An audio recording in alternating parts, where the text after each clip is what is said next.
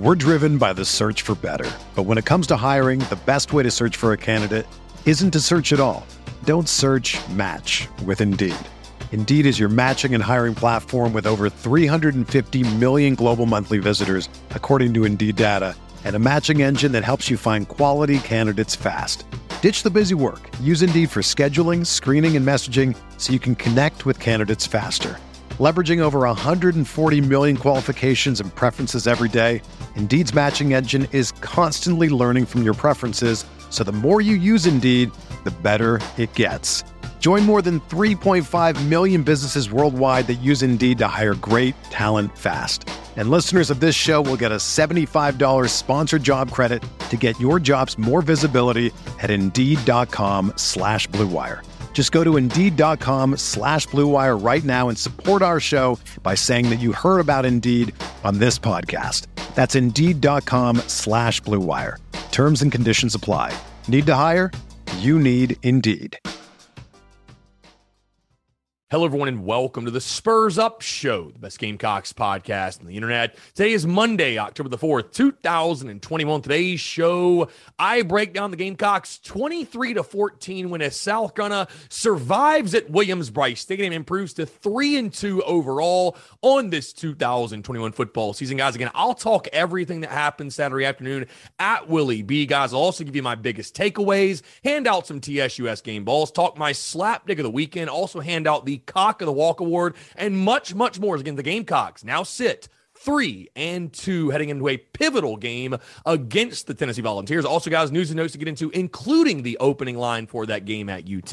We've also got your listener questions, your voicemails, and a fantastic conversation, guys. Another throwback interview with former Gamecocks great, rest in peace, Del Wilkes, former Carolina offensive lineman. He joined me way back in July of 2019, guys. A great conversation. We got a great show here on a Monday, and it's all brought to you by our friends over at Upstate Movers Group. Guys, Upstate Movers Group, superior moving service. They bring care and attention the companies can't offer because they're just too busy maintaining trucks and profiting off of them instead of focusing on service. Guys, service is what separates Upstate Movers Group from the competition. They're not a trucking company, they're, company, they're a moving services company, and they're also employee owned co op. The movers are paid twice the industry average, and everyone on the crew is invested in your success. They have dedicated professional crew members, and they also offer black glove service. They offer end to end packing services custom crating and packaging special items, and cleaning services as well. They're founded by Greenville natives and University of South Carolina alumni guys, so a Gamecock owned small business. They also offer 20 years of project management moving experience, and they can offer logistics and solutions that traditional moving companies simply do not have the skills for. Guys, whether you're in the upstate or across the state of South Carolina, if you have any moving needs in 2021,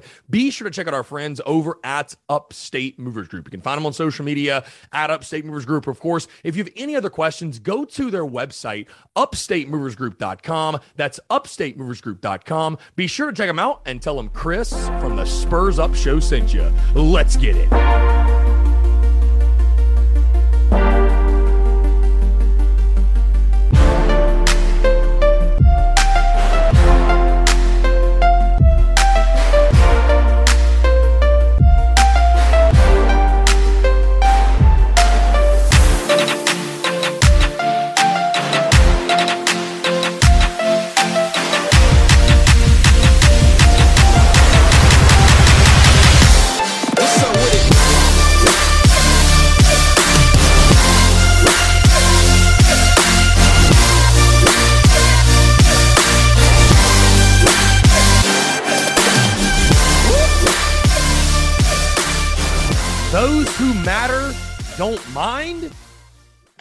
Who mind don't matter.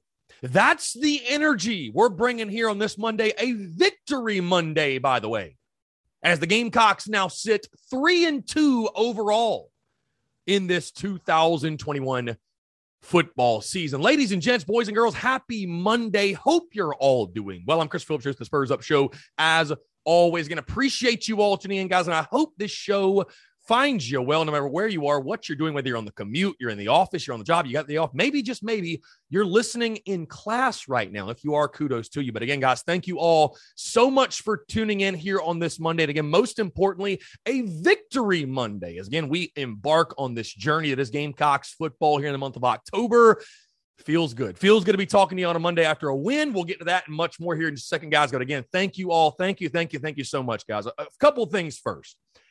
First thing is this to all of those who come out the TSUS tailgate at Seawells, a major shout out to you, a major kudos. You and guys, again, thank you so much for making the tailgate a wild success. I know the attendance was light on Saturday, which I think we all expected that to happen. But you know what? Gamecock fans, you brought it. You brought it to the tailgate. You brought it those that were in the stadium. You brought it. And again, yours truly, by the way, was not in there. And if you're wondering why, I'm here to tell you why, guys.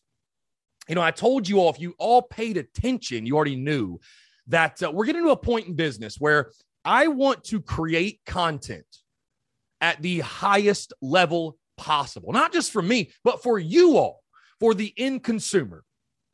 And I had a ticket to the game and I made sure that ticket was distributed to a Gamecock fan, by the way, someone who doesn't normally get to go to a game. I was able to make their day, make their Saturday, if you will. Well, I ran into my good friend Ulric Jones, who played who played defensive line at University of South Carolina. You might know who he is. And uh, I live very close to the stadium and just decided, you know what? Let's use this game as the test run in regards to making content at home, sitting behind my MacBook, and covering the football game. Because I told y'all going into Kentucky, I was not planning on going, and things worked out where I was able to get a club level ticket, if you will, with good Wi Fi, and we were able to do it. But I will say, covering the game at home, huge success. Did it suck not being in the stadium?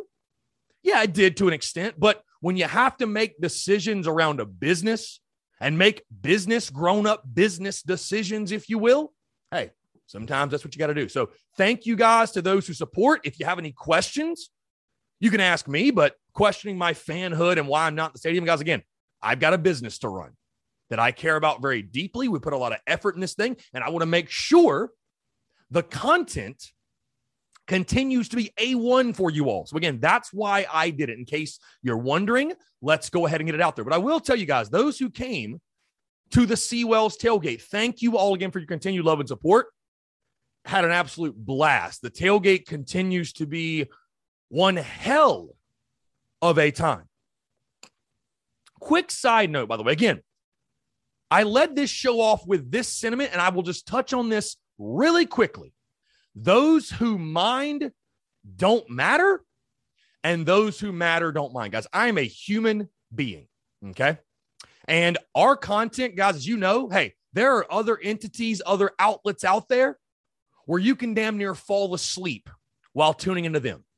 When you tune into the Spurs Up show, guys, again, we keep things, I would say, fairly buttoned up during the week. We keep things very professional, if you will. Sometimes I go off on rants and everything, but it's it's all love. It's nothing personal. It's all around sports and me having passion and loving my team.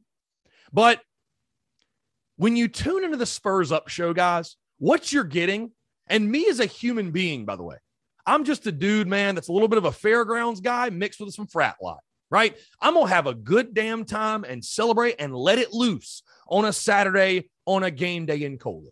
So you know what? Those who DM me and send me screenshots of, hey, this person said this, that person said that, guys, if you're not aboard the Shane train, first thing, but if you're not all aboard the TSUS train at this point, I, doesn't really phase me at all, guys. Again, I, I, I have been dealing with it since day one in 2017, trying to become, you know, this, this create this entity and build up this brand. And give my opinions on my favorite team. And guys, you know what? Some people aren't going to like that. You can't please everyone.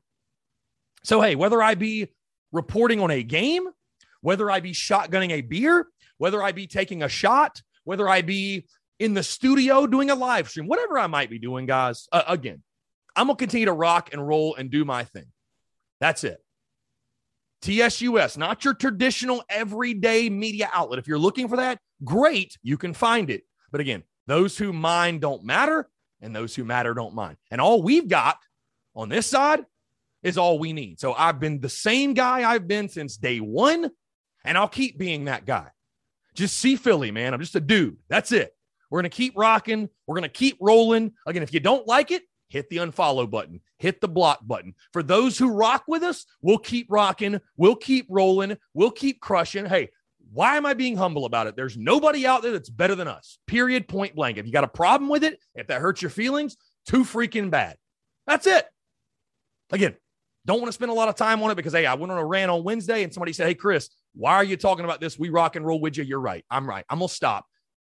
Appreciate y'all. Thank you. Thank you. But again, don't send me don't send me screenshots or anything else of people talking crap. It is what it is, folks. Just let them talk, let them chatter, let them be miserable because the fact of the matter is this, you should be happy today because hey, guess what? We are 3 and 2. Guys, last thing we'll get to the Troy game. Um TSUS watch party this weekend. Carolina Ale House in Summerville, South Carolina, guys, we are hitting the low country, the Summerville location for Carolina Ale House. Very excited. Would love to have you guys come out to that. Um, going to be a really, really good time. Obviously, guys, again, noon kickoff for Tennessee. Um, doors will open at 11. Kickoff will be at noon. Would love to have you guys come out again. Cannot wait. The last time I was down in the low country with my good friend Cox by 90 at Rita's, we had a fantastic turnout with the low country Gamecocks. Would love to have you all come out there once again. Down again in Summerville, South Carolina. Summerville now. TSUS watch party. Doors at doors at 11.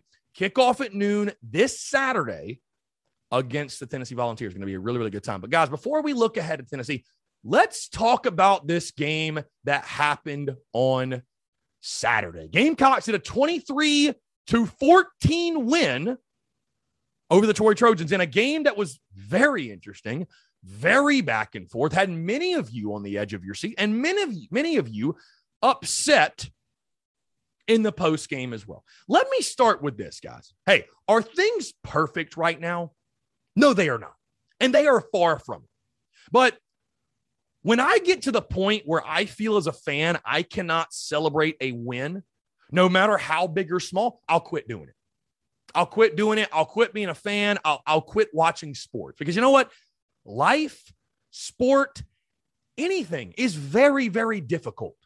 So to get a win, no matter who it is, especially when you're a football team that you lost two in a row, your over unders three and a half. You only won two games last year. Folks, again, it's a little word called perspective. Perspective, right? I, I keep preaching this word perspective. Things are not perfect right now. This is far from a perfect football team. We all know that. But damn it, you sit here three and two. And your bowl hopes, your dreams, your aspirations, guess what? They're all still alive. They're all still alive. I'm getting, again, like I told you guys, I, am getting to the point. I understand I do it every single day. And my buddies joke with me and say, Chris, I mean, you should be good at what you do. You talk about it every day. You're right. You're right. But man, I had 24 to 13 Gamecocks, and I'd be damned if they went out one 23 to 14, which by the way, now South Carolina four and one against the spread. This is an imperfect football team, guys. There are issues, there are problems with this team. The offensive line continues to struggle. You only ran for, I believe, 100, 101 yards on the ground against Troy, guys. You only had 356 yards of offense. That's it. You had 10 penalties, which is is truly mind blowing and and and hard to comprehend. And I totally understand, guys. If you're a fan, you're upset about the penalties. You should be. You should be. I mean, where's the accountability at? This is not me coming at Shane. This is not me coming at any really any of our coaches because, guys, you think Shane Beamer's coaching guys to make penalties? He's not. What I would ask you this: What is he supposed to do? Because I, I don't know. I don't have the answer. I'm asking you guys. What is he supposed to do? 10 penalties for 93 yards. 10 penalties, guys. I mean, it's just, it, it's hard to wrap my brain around it. But how about Clayton White, man? How about that Gamecocks defense? In a game where you only scored one offensive touchdown, by the way, this offense has issues. This offense has struggles. Because, by the way, I'll point this out too. It does not start with the man or center. Luke Doty right now, is he winning the Heisman or is he an all SEC player? No, but he is playing fine football for the Gamecocks. 20 of 34 on Saturday, 255 yards, threw a touchdown, and he's not putting the ball, for the most part, in harm's way in regards to what I'm seeing. Luke Doty is not the problem, guys. Luke Doty is doing everything he can behind an offensive line that can't do jack shit. That's the reality. I mean, he sacked three times. You run for 101 yards. You know, Kevin Harris actually, look at it, ran for 4.5 yards per carry, only got it 11 times, though. But the running game is just not consistent enough. It's just not there. And I'll tell you this, guys, watching the game with Ulric Jones, he blames a lot of it on play calling too. So, hey, maybe you guys are onto something with Marcus Satterfield. Maybe Marcus Satterfield is in over his head. I'm not going to spend a whole lot of time today talking about play calling and Satterfield because, again, guys, like I told you in the last week, at the end of the day, you got to execute. But Ulric Jones, again, who played the game, played at South Carolina, knows football. He was very quick to point out watching the game with me, hey, they're doing this. They should have done that. That's a bad play call. That's a bad coaching decision. So, hey, maybe there is something to that. But back to my point, Luke Doty's playing far well enough to win the football game. He, he's playing well enough to give this team a chance to win week in and week out. It's your offensive line, guys, that has to step up. It's your offensive line that has to get it together, that has to be better. But thank God. Can we just spend this entire show talking about the defense? Can we do that? Because we didn't get to do that last week. I, mean, it's in, it's it's truly incredible what Clayton White has done with this Gamecocks defense, guys. You force two fumbles and you get two picks, one of which is returned for a touchdown. Guys, without this defense, you're you're most certainly probably one in four without the defense doing what they've done. I mean, they've bailed you out week after week after week. You think about it, guys. Hey, EIU, throw it away. Your wins over East Carolina and Troy, your defense basically won those games for you. You think back to ECU, the pick six by Damani Staley, and you think about this game on Saturday, David Spaulding with his interception return for a touchdown. Staley with another pick in this one. You think of what Jamar Brown did. I, I know people are, I'm not going to be the guy here today, guys, that's going to rip Jamar Brown. The kid made a mistake. Okay. In real time, when it happened at that moment, I was very upset, as were you. But having some time to think, guys, you go on social media, hey, he owned it, right? He did all he could. He knows he messed up. He knows he messed up. I'm sure nobody feels worse than he does. But you had some guys really step up, some guys on that defensive side. I mean, truly making plays. Where would you be without Clayton White and that defense right now? Where would you be without them? I mean, it, it's nuts what they've done with this group. Jaylan Foster is playing like a legitimate All American right now, guys. Where did he come from? 11 tackles, a sack, a tackle for loss, and two forced fumbles. This dude is literally Coach Simpson 2.0.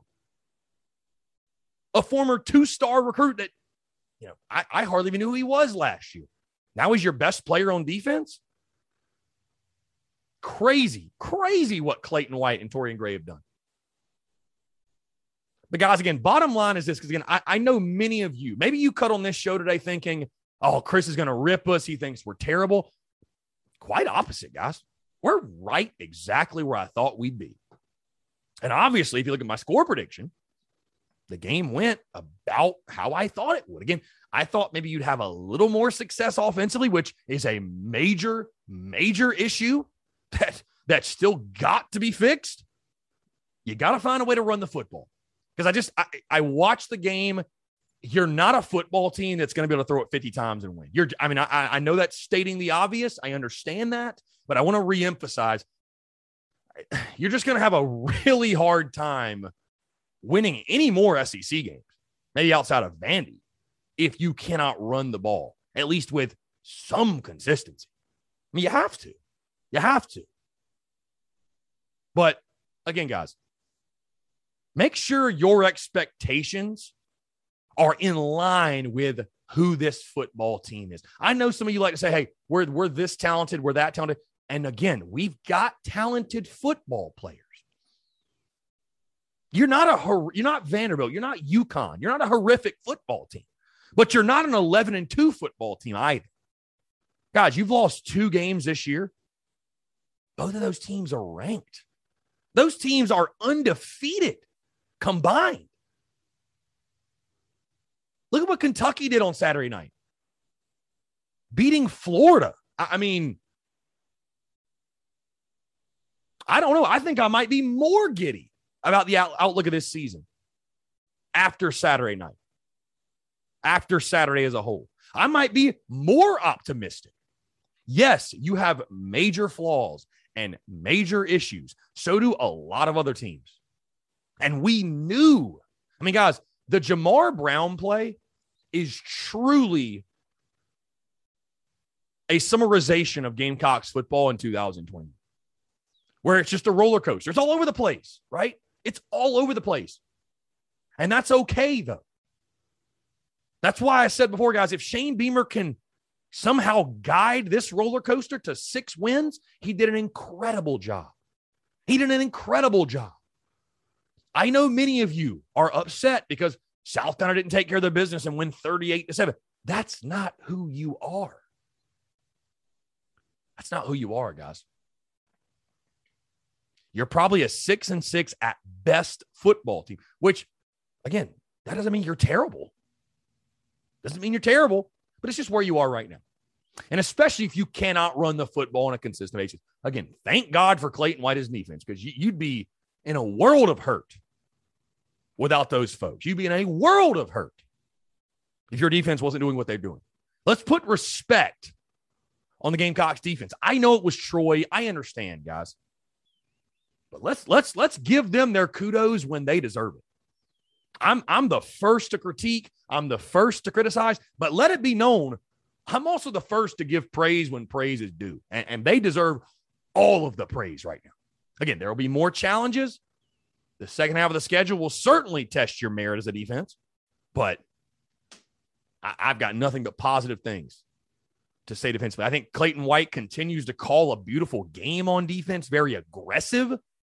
He got uh, he got after Taylor Powell. Yeah, Troy made some plays. Guys, Troy has some good football players. But I mean, for the most part, you took care of your business. But again, guys, this is an imperfect football team. Okay. You're not a great team, and that's okay. Nobody expected you to be a great football team in year one of Shane Beamer. Progression week to week to week. Was it as large of a jump? Was it as much progress as you or I would have liked to have seen? Eh, maybe not. But you know what? This football team came out, they battled, they fought their asses off. Again, penalties have got to get fixed. Discipline has to be better. I don't know what Shane Beamer can do about that. And I saw some people saying, well, he's all buddy buddy with him. He needs to be harsh on him. Well, guys, I think Shane Beamer is walking a very fine line right now. I think I think Shane Beamer probably wants to be that hard ass and that asshole, but he's also trying to hold together a locker room where he is a first year head football coach and he's still trying, believe it or not, I think he's still trying to earn the trust of those guys on that football team. So it's like, how hard you come down on guys? Like you want to be liked, but you also want to be a disciplinarian, if you will. I think that's the fine line he's trying to figure out right now and what, what, what he's trying to do. But guys, I, I sit here today on a Monday. Hey, there are problems, there are issues. I mean, at this point, guys, they're turning into known commodities. Though. Hey, you just can't block. you just can't block. That's it. You just can't block. A guy who needs to get on the field more, EJ Jenkins, right? We saw Josh Vann, what he can do. And I mean, guys, I, I know we we love him as Gamecock fans, but my God, somebody get Dakereon Joyner off the field. I, you know, he's a great kid. I'm glad he stuck around. And I normally don't call out guys individually, but coming in this season, guys, I said that he has an undeniable skill set, and he does. Got great athleticism, but my God, find a different position for him because he's not a wide receiver. He's, he's not. There's other guys on this roster that need to be getting those reps. There's other guys on this roster that need to be getting those opportunities. Guys like EJ Jenkins, guys like Ahmarean Brown. Please give them those opportunities because they deserve it. And I'm sorry, but five ain't getting the job done. He's not. He's not getting the job done. But again, what you saw in this football game, guys, is again exactly what I expected to happen. I, I think a sloppy back and forth, But what's interesting, eh, the game to me, I, I felt confident the entire time. I, I did not think, guys, in any way South Carolina was going to lose that football game. Coming into it, even early on, just didn't think so. And again, I see people on social media going crazy, freaking out. I challenge you again this week to maybe take a look at yourself and your expectations and your perspective on this football team and how how good you think South Carolina is and or should be. Because I think at this point, again, they're right where I expected. I think Shane Beamer's doing a fine job. Could things be better offensively? Absolutely. And they've got to improve. They have to. Hey, it's a lot easier today to sit here and talk about these offensive woes after a win versus this time last week talking after a loss, right? Much easier. It's much easier, but they got to get better. There's no question. But at this point, I mean, is the offensive line just a known commodity now? You just can't run the ball, I guess. You just can't run the ball. I still sit here, guys, on this Monday, October the 4th, and I still tell you guys, I, I don't understand it. I don't get it. I don't understand why the Gamecocks cannot run the ball better, why they can't block. What happened? How much of it's play calling? Is it majority play calling? Is it something else? Bottom line is this, though. You found a way to get the job done. You got it done. You responded to adversity the right way. You battled, you fought, you scratched, you clawed, and you got a hard fought victory, which is what I expected. And again, guys, that's the big takeaway. That that that's the thing you should be feeling today. Hey, we're three and two. Even if you get to six and six years this year, guys, it's not going to be pretty, right? Roller coaster ride. Like I said, it's not going to be pretty. But give kudos and, and, and appreciation where it's due for this team finding a way, just like Gamecock baseball, win anyway. Win anyway. Find a way. Doesn't matter. Just win anyway. That's what the Gamecocks did on Saturday. 23 to 14. You've already won more than you won last year. And I'm not trying to lower your expectations of we just we should expect mediocrity, but I'm not doing that at all. But I am trying to inject perspective. Through five weeks, you're three and two. We know, guys, what has to get better. Like it's no secret with this football team. It's no secret. Offensive line's got to improve. But how about your defense? God, if your offense can ever get it rolling, they can ever figure it out. I mean, what Clayton White, Torrian Gray, Jimmy Lindsey, what those guys have done, I mean, it's nothing short of remarkable. So, I mean, here, kudos to those guys. Kudos to those guys, man. We didn't get to appreciate the defense last week because we were all complaining about the offense all week, which was very fair. But you know what? We should damn appreciate that defense this week. Because without that defense, hey, without that defense, you're in a world of hurt. You're in a world of hurt. So good on you, Clayton White. Good on you, Torrian Gray. Good on you, Jimmy Lindsey. Y'all keep getting after him. All right, guys, let's get my biggest takeaway from this past weekend. Hey, I've been talking about him all show, guys. My biggest takeaway from this Saturday Clayton White needs a freaking pay raise. I mean, my goodness. I keep waiting on the game, and I don't mean this in like a negative way, but I keep waiting on the game where it's like I see us playing. I'm like, oh yeah, there's the defense from last year. There, there it is. That that's that right there that happening is why I expect this to not be so good, or that happening, or that happening. And I tell you what, this defense just keeps showing up and keeps showing out. It, it's with the guys you lost from last year's team. I mean, it's it's remarkable. It, it's truly remarkable. So again, my biggest takeaway: Clayton White needs a pay raise, guys. Whatever you got to do to keep him around, do it, do it, because Clayton White is that freaking dude right now. Clayton White is that freaking dude. All right, guys, let's hand out some TSUS game balls here on a Monday. And again, this guy right here, you know, many fans had high expectations of him. And I told you guys, hey, there's going to be an adjustment period, right? Coming from a lower level.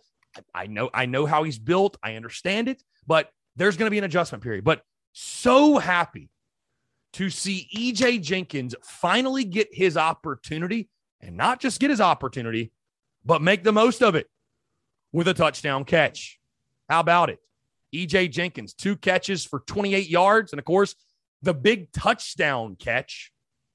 That was a major moment in that game, by the way. Great throw, great catch, great scamper after the catch to get in. So EJ Jenkins most certainly deserving a game ball. Hey, how about another guy? Another game ball we're giving out, but how about another guy that transferred in that needed some time maybe to adjust to this level before he could make a big play? That is David Spaulding, the Georgia Southern transfer with the pick six. How about old David Spaulding, huh? He also added five total tackles. Again, had the 74 yard interception return for a touchdown. Huge, huge moment in that game. And my last game ball, guys, again, and what's crazy is you look at all three of these guys, not highly regarded in recruiting.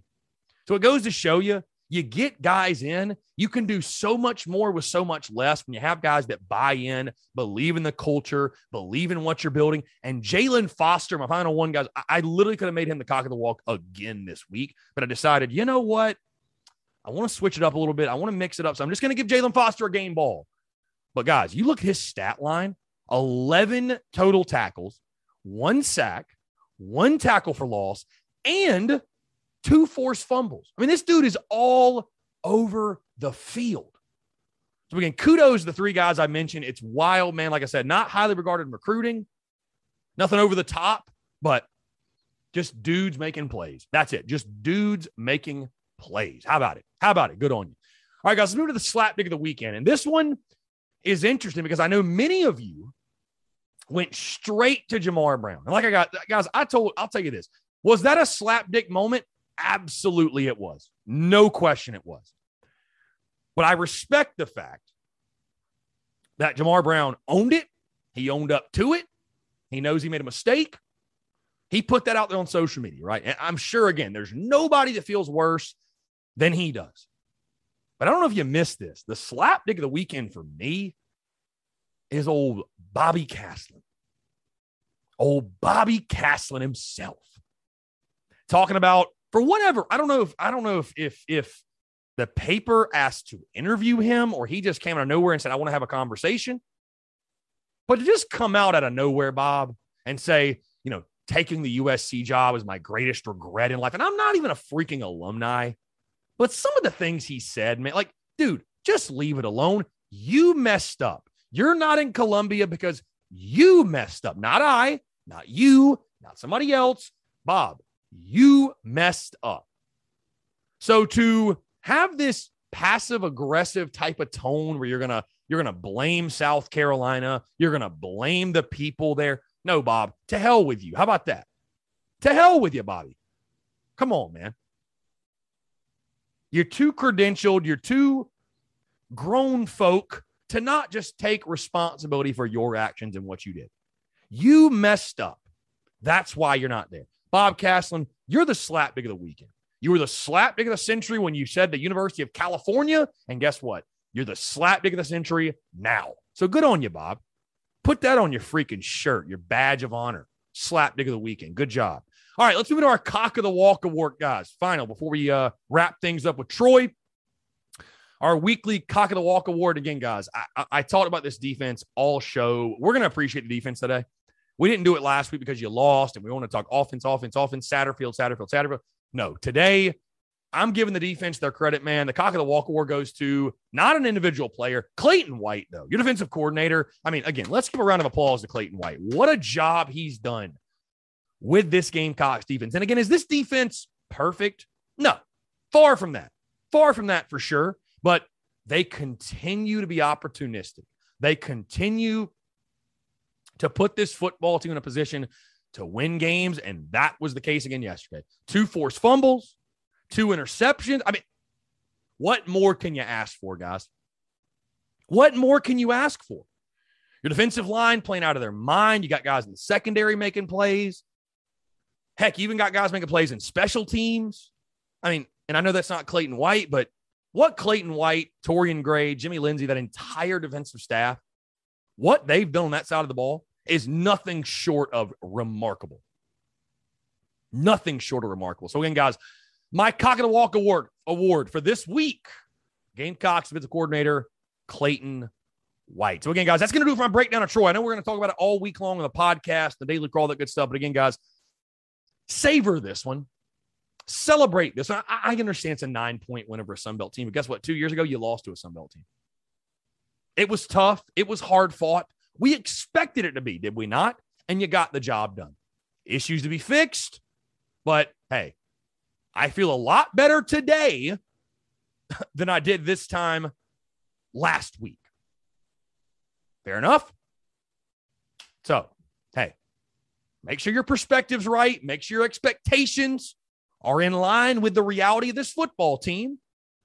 And we all understand what lies ahead this week. Massive opportunity and a massive swing game in regards to how your season is going to go. With that being said, guys, let's move into a quick note, quick news and notes. We're getting your questions and voicemails and speaking on that Tennessee game. South Carolina opening up as a 12 point underdog to the Tennessee Volunteers. Again, kickoff this Saturday at Neyland at noon. That line has actually since dropped to Gamecocks plus 10.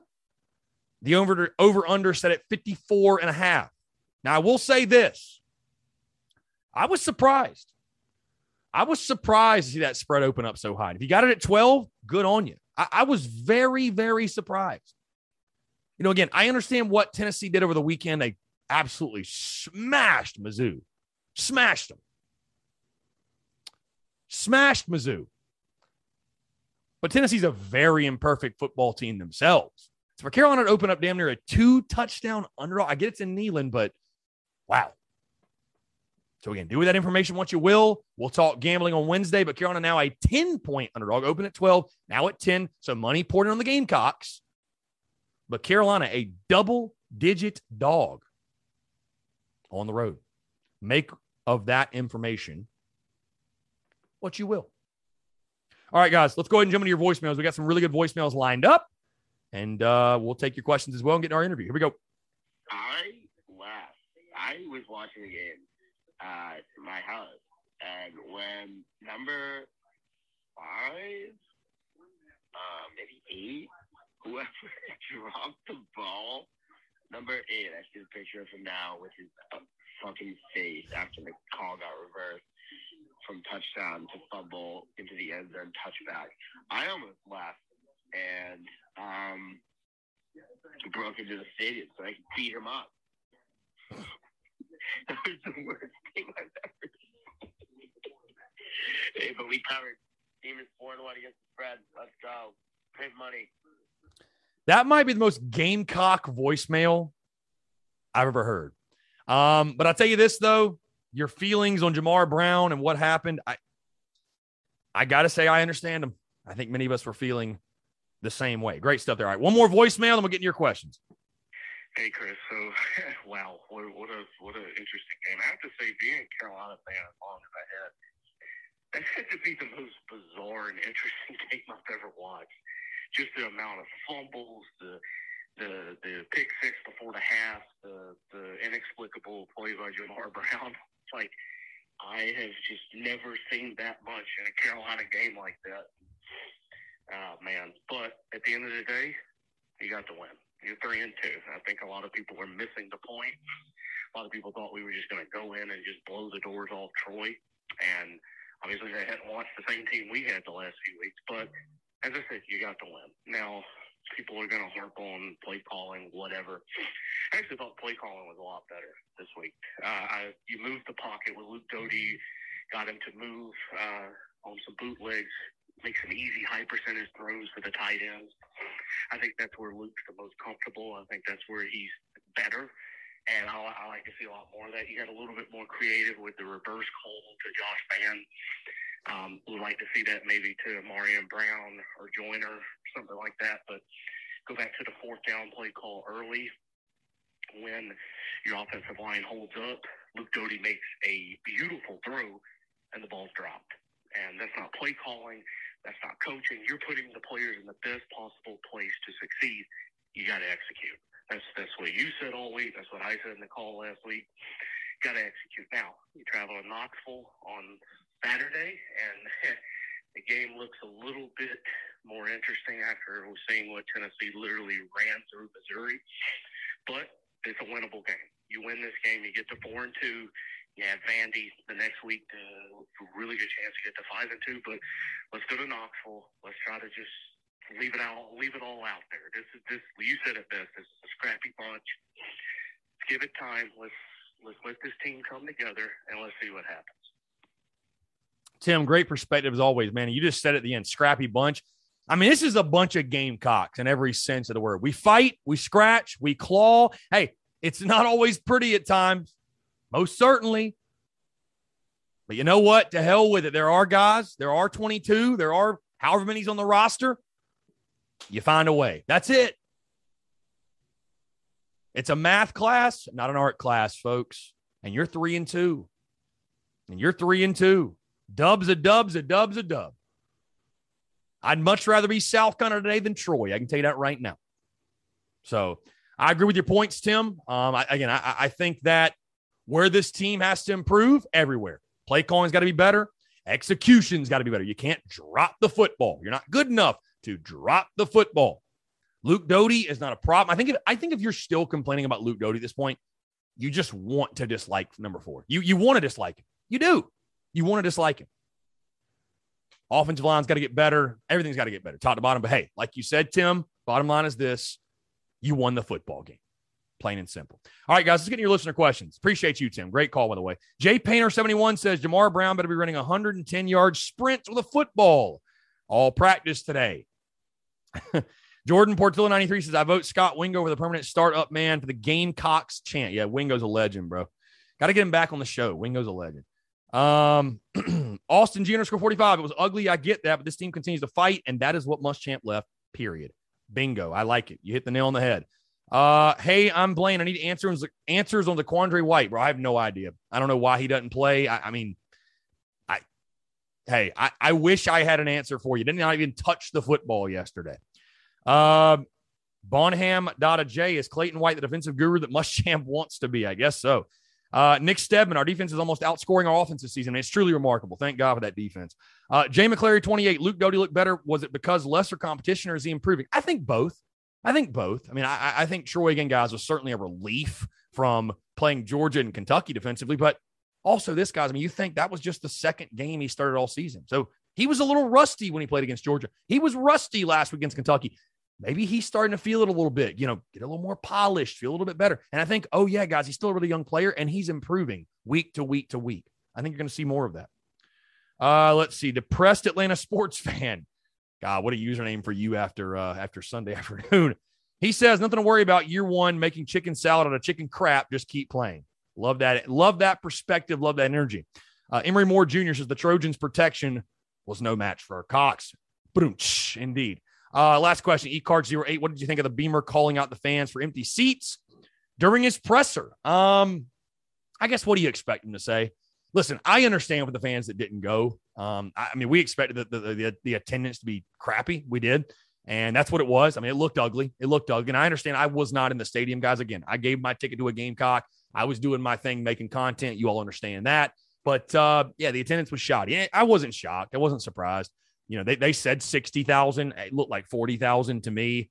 Uh, upper decks were really ugly, but, you know, it's 2021, man. And I'll tell you this South Ghana fans or South Ghana is not the only school that is struggling with attendance and putting butts in the seats. You know, we're, we're not the only school, guys. We're not the only school. So I know it sucks and I understand where Shane's coming from. I, I totally get it. But uh, you know, with all the streaming possibilities and and you know, being able to watch games at home and have your own bathroom and have your own food and have your own drink, it's not just a fight South Carolina's fighting.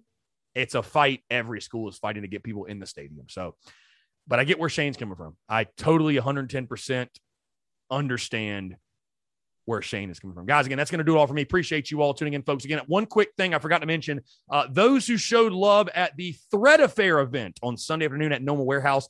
Thank you all so much again for the love and support. Man, had an incredible time, and it's truly just a blessing to be able to go, be able to go out there, go out to Noma Warehouse, and and uh, give back to the community and support so many great young entrepreneurs. So again, appreciate you guys, appreciate them, uh, appreciate my dudes with Thread Affair. Appreciate them having me out and give me the opportunity to support such a great event and support great young entrepreneurs. And uh, you know, if you ever see me tag those guys, you ever see them on our story, on our socials, whatever, be sure to support them, man. You can get you some fire new Gamecock stuff as well, or whatever vintage stuff you might need.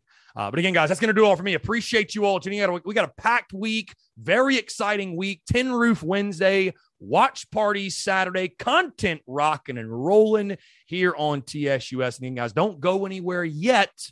We've got a great interview with a Gamecock legend. Rest in peace, May he do. And I figured, you know what, this is a great time to bring this interview back to light because again, he did unfortunately pass a couple months ago, and shocking, obviously, very sad, but wanted to bring uh, attention to this conversation with Del Wilkes, former Gamecocks offensive lineman. So, again, guys, thank you all so much for tuning in. Have a great rest of your Monday and enjoy this conversation with former Gamecocks offensive lineman Del Wilkes. All right, joining us today on the Spurs Up Show is a man that played for the Gamecocks from 1980 to 1981 and then 1983 to 1984. He's one of only four consensus All Americans from the University of South Carolina, part of an offensive line in 1984 specifically that helped set school records for touchdowns, points, and total offense. After his playing days, he was also a professional wrestler from 1988 to 2000, known as both the Trooper in his early years and the Patriot, more well known to people who watched wrestling. Um, I'm really, really pleased and excited to welcome the show former Gamecocks offensive lineman and professional wrestler Del Wilkes. Del, really appreciate you taking the time in. It, it's just a pleasure to have you on. Well, I appreciate you inviting me on the show. Uh, looking forward to it. If no doubt. So, Del, like I mentioned, you know, off air, there's a lot to get to when it comes to you. It's funny. I thought about reading the opening intro and the uh, the traditional kind of wrestling kind of uh, put the flair for dramatics on it, but I resisted. But I, w- I want to start with you from the beginning. We're going to keep it mostly South Carolina, and then we'll obviously we'll get to your wrestling career because I'm very intrigued by that. But uh, you're a local kid, I believe. You're you were from uh, Irmo, South Carolina. Obviously recruited by Jim Carlen and his staff in the early '80s. Um, very highly regarded prospect on the offensive line. But just talk about your recruitment and why you eventually chose to come to South Carolina. Well, I I lived here. Uh, I'm from Columbia, like you said, and we lived here until 1973. And in 73, my dad moved our family to Georgia. He worked in a ministry there for five years. And when we moved, we lived on the other side of the airport. So had we never moved, I would have gone to Airport High School.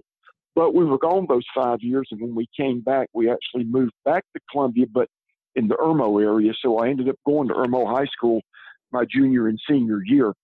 The recruiting process for me actually started in the ninth grade when I was at Calhoun High School in Calhoun, Georgia. Uh, I was in class one day, and uh, uh, the uh, the lady in the office came over the intercom system and said that I needed to report to the football office that uh, the head coach needed to see me. Of course, naturally, I think I'm in trouble, but, but I get to the football office, and our head coach, Buzzy McMillan, introduces me to a guy named um, Clyde Wrenn, who was uh, working at Clemson at the time. And of course, all Carolina fans know who Clyde is and how much he's mm-hmm. contributed to our program here. But anyway, Clyde was with Clemson at the time. And so Clemson started recruiting me in, in the ninth grade. And then after that came other schools, South Carolina, Georgia, Georgia Tech, and many other schools in the Southeast. But we came back to South Carolina in 1978, and my junior and senior year, I went to Irmo. And then that's when the recruiting process really picked up and really become pretty intense and pretty heavy. But for me, all along, I was going to go to school in state. Originally, I committed to go to Clemson. Danny Ford was the head coach there, and I thought a lot of Coach Ford still do. Uh, I've seen Coach Ford uh, quite a bit over the last couple of years. And uh, Jimmye Laycock, who later became the head coach at William and Mary, was the guy that was actually recruiting me for Clemson. And I fell in love with the place when I took my official visit up there. So um, I shook hands one Sunday morning with Coach Ford and Coach Laycock after an official visit and committed to go. And uh, literally uh, within a couple of weeks, Jim Carlen had contacted me and got a hold of me and talked me out of it. And uh, I'm glad he did. I never regretted it. I, I grew up a Gamecock fan, was raised by a Gamecock family, and uh, never regretted one second being a Gamecock. That's awesome. So it, the it sounds like like you said you were definitely on the fence, almost about to go to Clemson, but you don't. You go to South Carolina. You get on campus. I know for you, you know, Del, just looking back at your career, really when you started to shine was really the 83 and then obviously the 84 season when all the accolades started to come. But I want to go back to to your freshman year, obviously. 1980, you played with a guy that's obviously one of the most legendary Gamecocks of all time, and George Rogers, Heisman Trophy winner, the only one from the state of South Carolina, not just from USC, but the state of South Carolina, I might add. Um, talk about just getting i'll start off first. Talk about just getting on campus as a freshman. You know what was the adjustment like for you? Obviously again being a local kid you said you grew up a gamecock.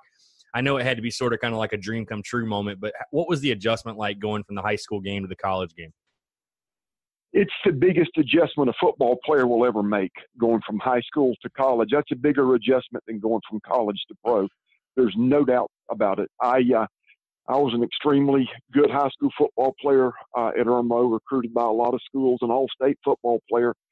Uh, and when I get to Carolina and camp opens, for the first three days, it was just the incoming freshmen that were uh, a part of those first three days of practice. Then the upperclassmen came in, and that's when business picked up. And I was overwhelmed. I remember calling my dad one night after a practice and man, I've gone against Emanuel Weaver and Andrew Province, and these guys are kicking my tail. And I told my dad, I said, listen, I said, don't be surprised if any day now I end up back at the house. He said, what do you mean? I said, I promise you, these coaches are going to realize they've made a mistake and I don't belong here. I said, this is overwhelming. I said, these are grown men I'm playing against. And I said, I think honestly, they're going to realize they've just made a huge mistake in recruiting me. And giving me a scholarship, and I, I'm convinced that they're probably going to tell me I just need to pack up and go home. But that didn't happen, and I stuck it out. And, and you know, the, the more I practiced and the more I participated, and I'm thankful that I got to practice against those uh, guys like Andrew and Emanuel Weaver and Ricky Haygood and Phil Ellis. Those guys just made me a better football player. But originally, it was it was overwhelming, and I I felt like I was in way over my head. But uh, eventually, was able to adapt and and become a better football player. No doubt. So, Del, talk about your your relationships uh, or your relationship, your first interactions with uh, the former head coach Jim Carlen. Obviously, a guy that uh, you know I, I, wasn't able to you know see or don't really know a whole lot about. So, I'm just curious to kind of get your takes on that. What was Jim Carlen like as a head coach for the Gamecocks? Well, I I ended up being a Gamecock because of Jim Carlen. Uh, that's the reason I uh, decided not to go to Clemson and come here. I uh, had a great relationship with Coach Carlen. Uh, and even after my playing days, it became even a better relationship. He literally became like a father figure to me. But I like Coach Carlen's straightforward approach. Uh, a lot of people were put off by that. Coach Carlen was very blunt. He could be abrasive, uh, but he was straightforward in his approach, and he told you exactly how he felt. There was no gray area with Jim Carlen but he was a good football coach. He was a great recruiter. He was a very loyal guy, and um, that's the reason I ended up here. And um, I um, thought the world of him. And like I said, our relationship, even after I played, and I went through some difficult times after my wrestling career was finished, and uh, Coach Carlen was right there. I mean, right beside me every step of the way. So, um, a good man, and the one that I'm very, very grateful that uh, was a part of my life. That's awesome. Well, Del, I don't want to get off the the 1980 season without without obviously asking you about George Rogers. You guys actually had a really good year that year as well. Went eight and four. I know you know really George was the the the, the main guy who shined. I mean, why not? I mean, had over 5,000 rushing yards in his career. Had his number retired. Won the Heisman Trophy. But as someone again that didn't get to watch George Rogers, you know, week after week, wasn't you know to be honest wasn't wasn't around during that time. Just explain to people and explain to me even just what it was like being with George Rogers, playing for George Rogers, blocking for George Rogers, and what it was like to just see him run every single week. Well, still to this day, the greatest football player I've ever been around, and uh, you know, and that includes my whole time at Carolina, and I had the opportunity to be in a couple of NFL camps, but still the greatest football player I've ever been associated with. And it's funny, I was talking to somebody the other day that Gamecock fans now they see George at the stadium, they see him before games, and they take pictures of that Heisman Trophy and they see a guy that's 60 years old and he's a little heavier than he used to be. And a lot of them don't remember the football player because they were born after that, but they need to go back and go to YouTube and just check out George Rogers. He was a flat out stud. Uh, the guy was an amazing football player. And he was more an amazing as a as a teammate. He was more amazing than he was as a football player. He was a guy that never ever uh, made it about him. He never wanted all that attention. He tried to shift the attention to his offensive line, his teammates, uh, and um, guys like that make you want to play for them and make you want to go out and block for them, and, and you want to see them succeed because of that kind of an attitude, that kind of a teammate that he was. But uh, just a stud as a running back, and uh, it was amazing to to come in my freshman year and be a part of that, and just to watch him do the things that he was doing, have the success that he had. I still think to this day one of the biggest underrated teams in Gamecock football history is that 1980 team. Uh, one of the best offensive lines in Gamecock history is that 80 offensive line. Now, I think the 84 offensive line is the best ever, but that 80 team and that 84 offensive line, I think, uh, are just you know greatly, greatly underappreciated. We um, we went to Michigan and beat those guys on the road. We went to Southern Cal, had a heck of a game out there. I think played those guys within a touchdown. Uh, we had the big upset at Clemson where they beat the britches. I mean, beat, just beat the brakes off of us on a very bad day. And then we go to the Gator Bowl and we lose to the best college football team I've ever seen, that 1980 Pittsburgh team. As a matter of fact, to sort of verify my opinion on that Pittsburgh team that year, uh, as Bobby Bowden was approaching retirement and they were reflecting back on his career, he said the best football team that he ever coached against was that 1980 Pitt team with all those guys. I think three or four guys that are now in the NFL Hall of Fame off that team. So we lost to some good teams that year, um, and uh, I, I do really think an underrated team. But it was it's a great way to start my college career to be a teammate with a Heisman Trophy winner. Without a doubt. So I, I want to jump ahead a little bit, Del, because the following season, 1981, South Carolina goes six and six. Um, your career, though, took a little bit of a turn, um, which I don't want to skip over that 81 season without talking about that South Carolina uh, went on the road that year, beat number three ranked North Carolina, which I think was the highest ranked opponent win, especially I think it may still be the highest ranked win on the road um, Carolina won that one 31 to 13. But your career, obviously, your personal career took a turn where you, uh, you know, Jim Carlen, um, I forget whether you can correct me if I'm wrong, whether he was let go or uh, decided to leave. But Richard Bell hired as head coach the 1982 season, and you decide to quit football. You don't play the 1982 season. Um, talk about just you know what went in that what went into that decision for you. Why'd you make the decision to quit football and sit out 1982? Well, he, uh, Coach Carlen was let go, and it had nothing to do with performance on the field. Uh, he took a pretty young team in 1981 and went six and six, and was coming off an eight-four year where he had a Heisman Trophy winner. But there was just a, a, a bitter relationship there with him and James Holderman, who was the president of the university at the time. And uh, Holderman made sure to fire him while he was out of town. It was just done in a cowardly way, and and then had the gall. And this makes this is obvious that it wasn't about what was going on with the football team when you fire the head coach, but yet keep the entire staff intact and move his defensive coordinator up to the head coaching spot. And uh, it just did not set well with me. It just was very disappointing. Like I said before, Jim Carlen was really the biggest reason I went to Carolina. And now he's been booted to the curb, but yet the entire staff stayed. And uh, I don't know, it just left a bitter taste in my mouth. I was very disappointed, very discouraged, very, I don't know, disillusioned. I just didn't want any part of that football team, so I did not play the 82 season. I, I went to several games and sat up in the stands and watched, and it was a miserable season. Uh, they lost to Furman at homecoming that year. And um, I think a lot of Coach Bell, Richard Bell, uh, Coach Bell was a guy that recruited me. And it was nothing personal against him, but uh, I just didn't want to be a part of that 82 team, and, and I wasn't. What did you do during that 82 season? Was there any football training going on where you, I mean, did you kind of know what was next? I mean, or you were just kind of, just kind of just waiting to see what happened?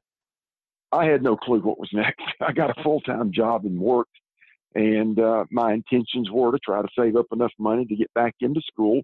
And uh, but I had no clue what the future held for me. I, I, I never, ever in my wildest dreams would have thought that I would have been back at the University of South Carolina playing football again. But when Coach Bell was let go, um, I got a call one day. Joe Morrison is named the head coach, And just a few weeks after he got the job, Bruce, uh, Dr. John Moore, who was one of our associate athletic directors, uh, contacted me and said, "Look, man," said, uh, "I know you've heard we've got a new coach in town, and uh, he wants to talk with you and wants to meet with you to see if you'd be interested in coming back."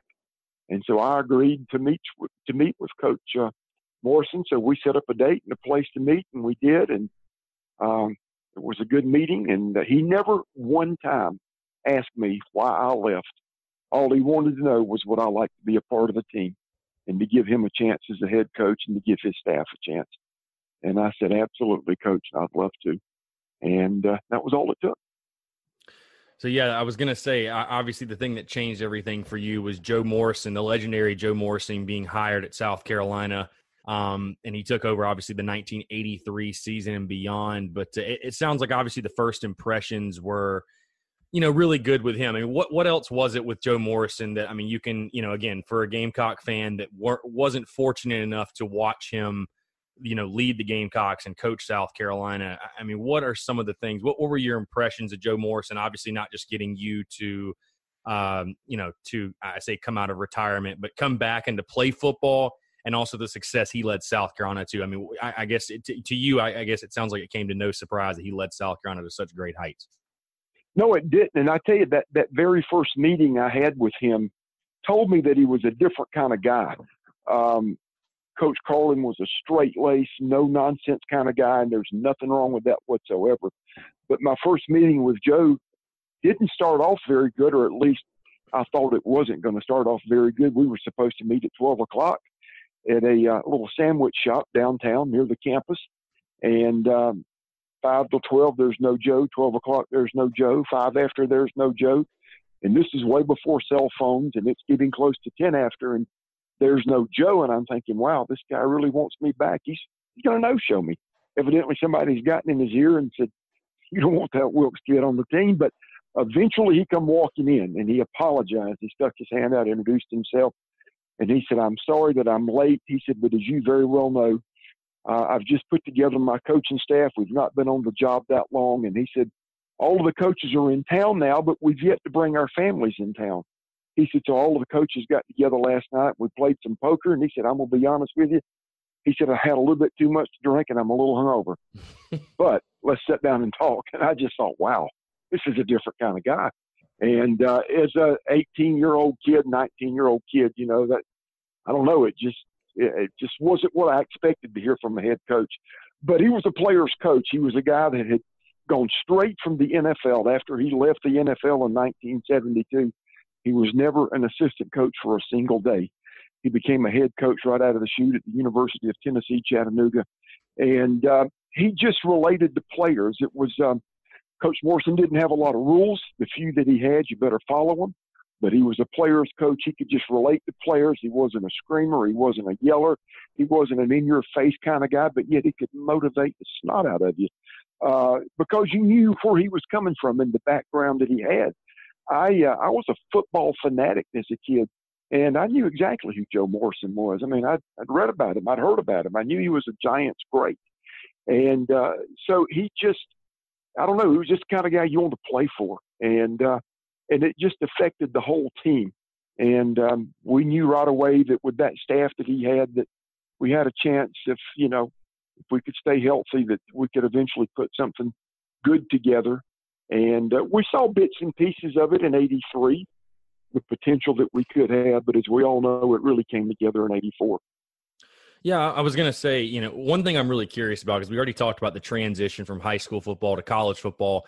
I mean, was there a transition for you once again when you, you know, going from taking a year off to getting back out there and strapping the pads on? Because I, I mean, I would just imagine you take, you know, nowadays you wouldn't even fathom somebody wouldn't even fathom taking a year off and then jumping back in but obviously you did that. I mean was there any was there any transition or any tough phase going from you know sitting out to getting back on the practice field and back on the field in general? Well you know the, the, the biggest thing for me i think the biggest thing i had to overcome or the biggest issue that concerned me was the accept, acceptance of my teammates back into the fold because you know once I had that meeting with Joe and he he said, look, we'll welcome you back. You know, your own scholarship. Just come back and be a part of this team. then I had to come back and face those same guys that I had walked out on and, and left. And I was concerned, you know, are they going to accept me back in? Am I going to get the cold shoulder treatment? What's going to happen here, you know? And uh, they just like I never left.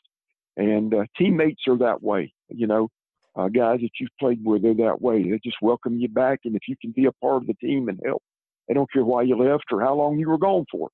But yeah, it was because it was tough physically getting back into the grind of it and getting back into football shape and weight room shape because I did nothing uh, from that standpoint. The year that I set out, I uh, I didn't train, I didn't lift, I partied a lot, and uh, worked a lot. But uh, so yeah, it was uh, it was an adjustment physically, uh, mentally. Uh, but the, the best thing for me was just my teammates welcoming welcoming me back with open arms and never questioning me about one thing.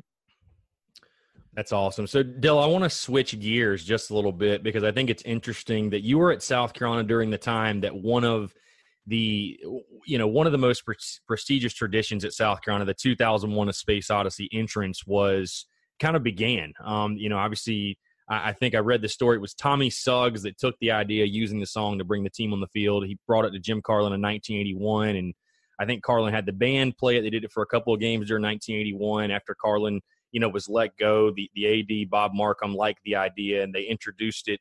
Um, I believe in 1983, they said they wanted to wait until uh, Williams-Brice Williams Bryce Stadium's new sound system was installed. So rolled it out in 1983 for Joe Morrison's first year, and it was played over the loudspeakers for the first home game. And it's obviously been a South Carolina Gamecocks tradition, you know, ever since. I mean, I just again, I think it's interesting that you were there at South Carolina during that time. Just kind of talk about the uh, the rolling out of the 2001 entrance, if you will, and did you guys ever think it would turn into, you know, I guess what it is now today, being you know truly a tradition and staple of Gamecock football? No, I didn't. I, I was excited about it when we found out that that was going to be our entrance music. I uh, and I know Tommy got it from going to an Elvis Presley concert. I'm pretty sure that's where he heard it. And uh, I'm a huge Elvis Presley fan, so I was familiar with the song and know that Elvis used it and uh, and incorporated it into his concert. So we were excited about it. It's, it's if that can't pump you up, then you need to be embalmed. Uh, and and waiting to run out on the field, and you're hearing that song build up, and you're getting to the you know the crescendo of that, and, and and those fans are starting to get louder and louder, and you can literally just feel the earth shake as they're you know kicking their feet and, and, and clapping their hands and screaming and yelling. But now I had no clue, and I don't think any of us would have, that it would have lasted this long because obviously it's gone through several coaching changes and several different athletic directors and several different philosophies, but that's been the one constant. And I think it gives us a uniqueness about our entrance, um, uh, you know, uh, prior to a football game. And it's something that Carolina fans have come to love and expect and cherish. And it does, it just, just talking about it just gives you chill bumps, man. It's a wonderful way to to make an entrance on that field. Without a doubt. So I, I want to move obviously into the 1984 season, Del, the Black Magic season, if you will. I'll ask you first personally because I'm going to get to the accolades in just a second. But I mean, did you ever imagine that, especially in 1982, after you had you know quit football and you didn't know what your future held? I mean, did you ever expect that you would have the type of year, or one that the team would have the type of year, and that two you would have the type of year um, that led you guys to so much success for you personally and the team as well? Never would have never imagined it in my wildest dreams. Would have never expected it. Um, like I said earlier, we we had some glimpses of how good we could be during that '83 season. Uh, we went down to Florida State and played those guys close, and ended up losing. And really, the only big stinker I think we had was when Notre Dame came to town uh, in '83, and it was played in a rainstorm, and they beat the brakes off of us. But you know, we played Clemson pretty tough um, that year, and and you could see that we had a chance. And and I think everybody sensed it because the guys all stayed in town and went to summer school. Uh, the summer before the 84 season. Now, that wasn't a big deal for me. It wasn't a sacrifice. For me, I lived in Columbia, but just about everybody stayed in town and went to summer school so we could be together, so we could work out together, we could run together, we could train together. Uh, and, and it just, you could just see this thing starting to gel and come together. And then we get into spring ball and the team's getting more, it's becoming a more cohesive unit. The offense is starting to gel because you got to think the, the offense, the defense, we had been through several, not only head coaches, but coordinators. We didn't, I mean, you couldn't get used to anything. It was going to be a coaching change, a philosophy change. But now we're getting ready to have our second year under the same group of coaches, and and then we get into camp, and uh, there was a, definitely an intensity in camp, uh, preseason camp that I'd never experienced there. And again, you could just tell that guys felt like, man, if we can, if we can stay healthy, and if we can come together, and if we can play like we feel we're capable of playing. Now, nobody imagined that we would have the kind of year that we had, but we certainly felt like we could have a very good year. But it turned into something beyond, I think, any of our wildest dreams. For sure. So Del, again, switching uh, switching gears just a little bit. Obviously, a, a great offensive lineman that you were. I, I, think it's funny today. You know, you hear, I mean, myself included, but you hear people talk football. You hear people try to analyze the game and break down football more so in the media and things of that nature. And you know, I feel like when they talk offensive line, it, it's it's a lot of guesswork. You know, like I, feel like offensive line's a position. I know it was a little bit different back then because the offenses have changed so much and you know the schemes have changed so much but i feel like offensive line is a position that number one we obviously know it doesn't get the credit that it deserves but number two it's a position that if you have not played it you really don't understand all the ins and outs and nuances and it's a much more complex thing and much more difficult thing to be you know when somebody's an exceptional offensive lineman it's it's it should be much more recognized i guess you could say than it is currently. I mean is there any merit to what i'm saying? Because I, it's funny again i feel like people try to break down offensive line but 99.9% of us have no clue what we're talking about. No i would agree 100% with you. I think it's a very good assessment. And an offensive line is it, it, having a successful offensive line first of all there's got to be chemistry there and, and cohesiveness. And that comes with experience. And that offensive line in 84 had played together in 83. So we had a year under our belt together for that 83 season. We had had spring ball prior to the 83 season, camp prior to the 83 season, the 83 season itself, our workouts in the off season, again spring ball, again camp prior to the 84 season.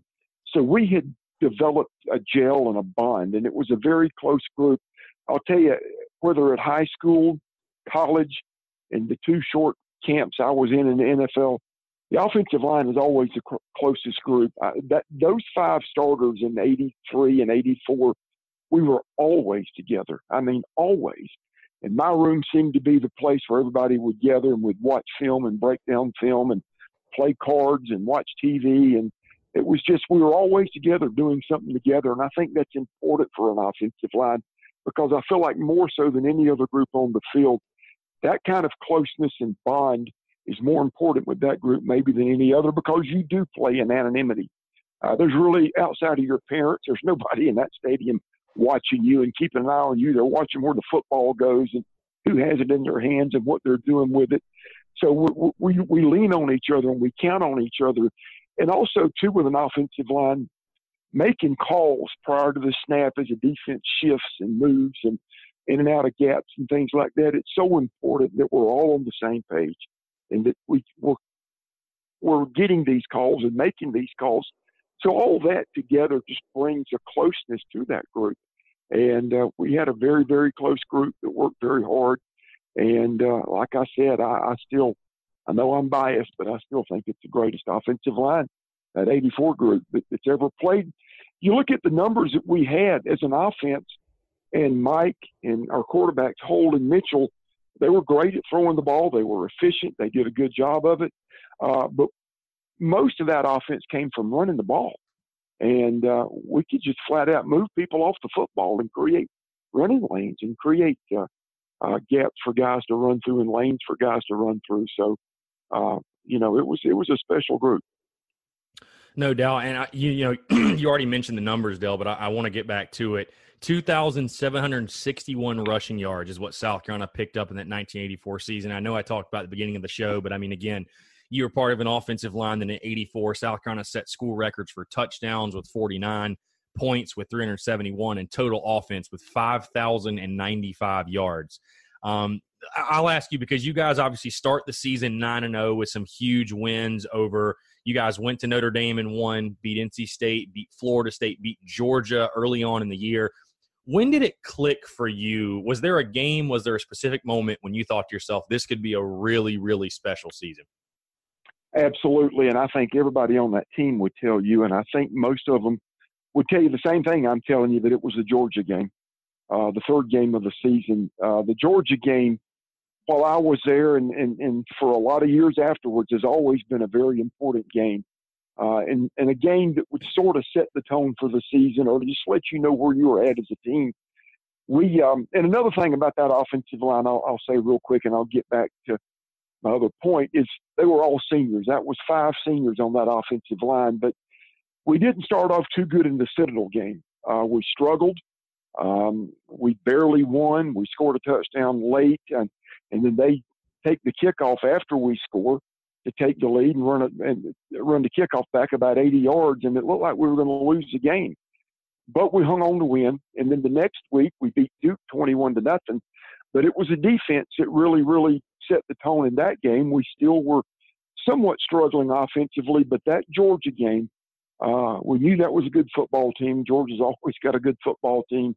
And uh, I'll never forget, it was just a unique atmosphere. It was a different atmosphere that night in the locker room, waiting to, to go out on the field as we were getting dressed and getting taped and preparing for the game. It was just a, a very quiet confidence in that locker room. And uh, beating them was a big deal for us. And I think it sort of set the tone for the season. But then the next one that really, really did a lot too to sort of catapult us on our way was going our first road game, I think we played our first five games at home. And our first road game was Notre Dame. And we went up there and uh, we were down. And in the uh, fourth quarter, scored 26 points to beat those guys and came from behind to beat those guys. And uh, that was a big deal for us and a big win for us to take your first road game to, you know, the hallowed grounds of Notre Dame and in that stadium and right there at touchdown Jesus. We scored all those touchdowns in the fourth quarter.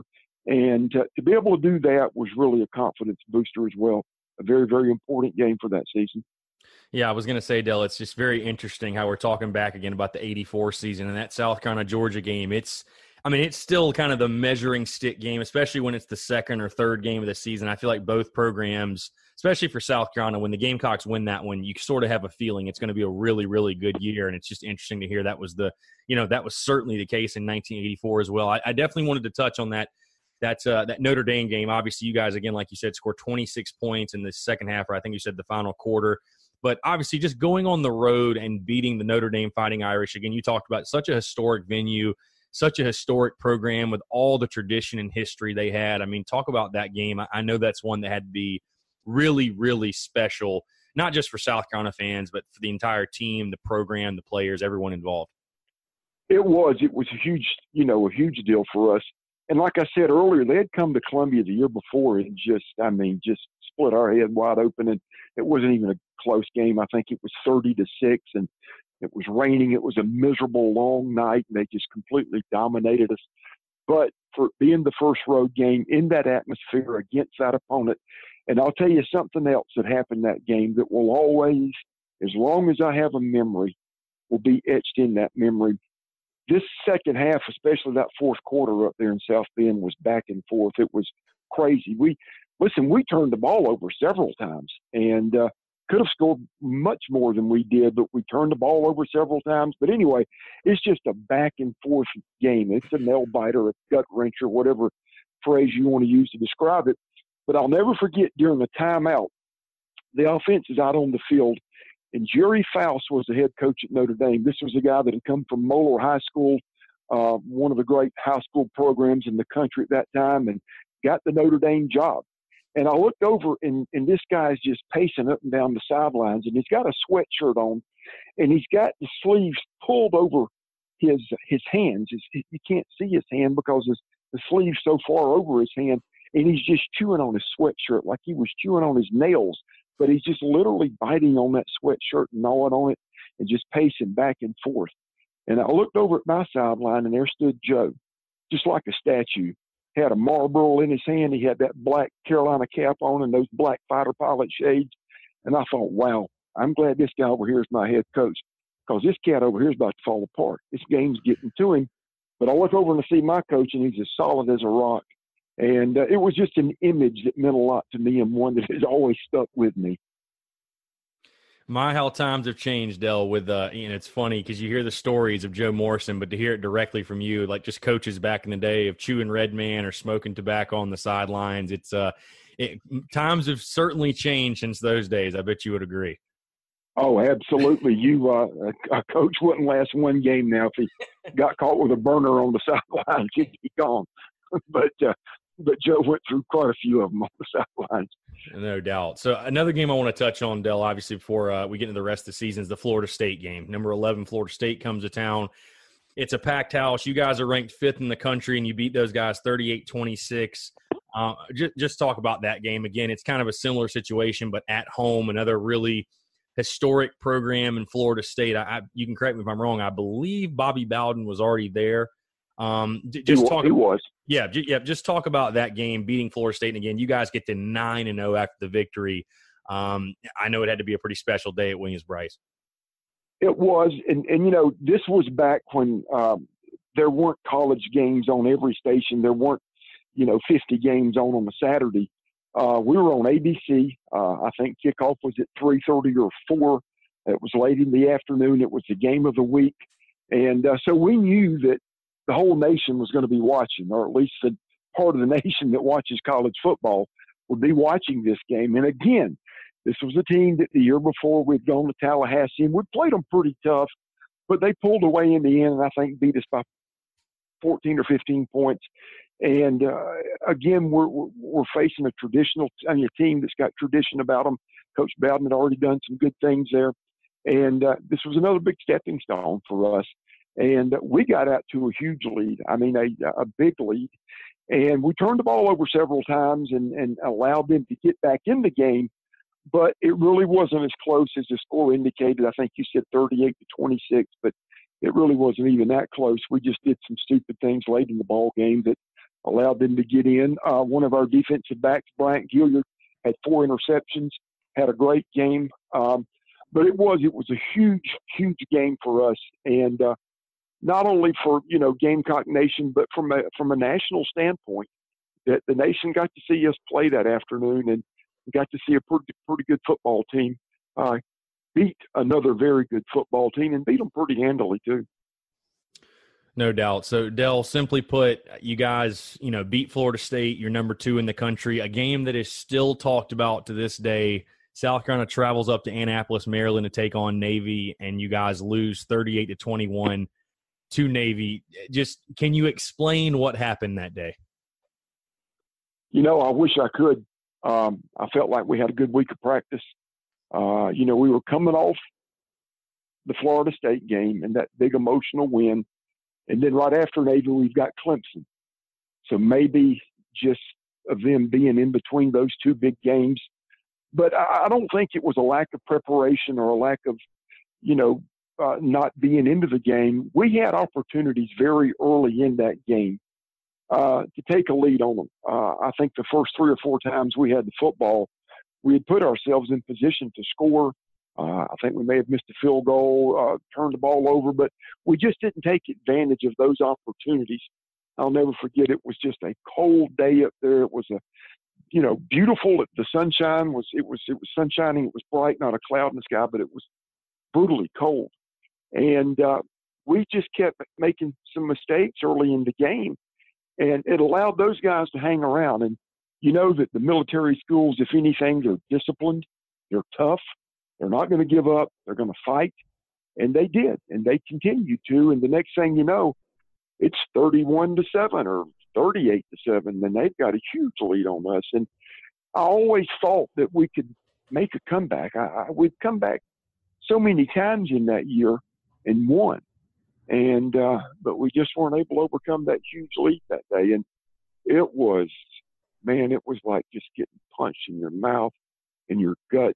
It um, we knew what it had cost us. We knew, we knew what we had done, and I think still to this day, probably the biggest loss we've ever had in football as far as what it potentially could have allowed us to do, which was be the number one team in the nation and possibly play for a national championship. And I'll never forget what really drove it home.